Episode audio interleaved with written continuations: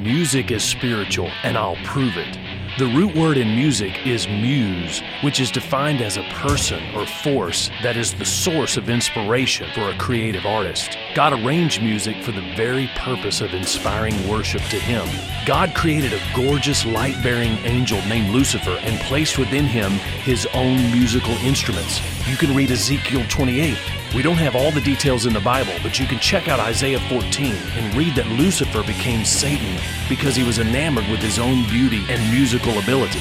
He believed he was a god that deserved to be worshipped. When he changed his tune, God wasn't amused and cast him down from heaven. Satan is the hardest working person in the music industry, and he wants to inspire you with his spirit of pride. Satan is the sinister minister of music that leads the world astray to steal worship from God. You can't just be a rock and roll rebel without teaming up with the devil. I'm Pastor Heath from Woodland. Think about it.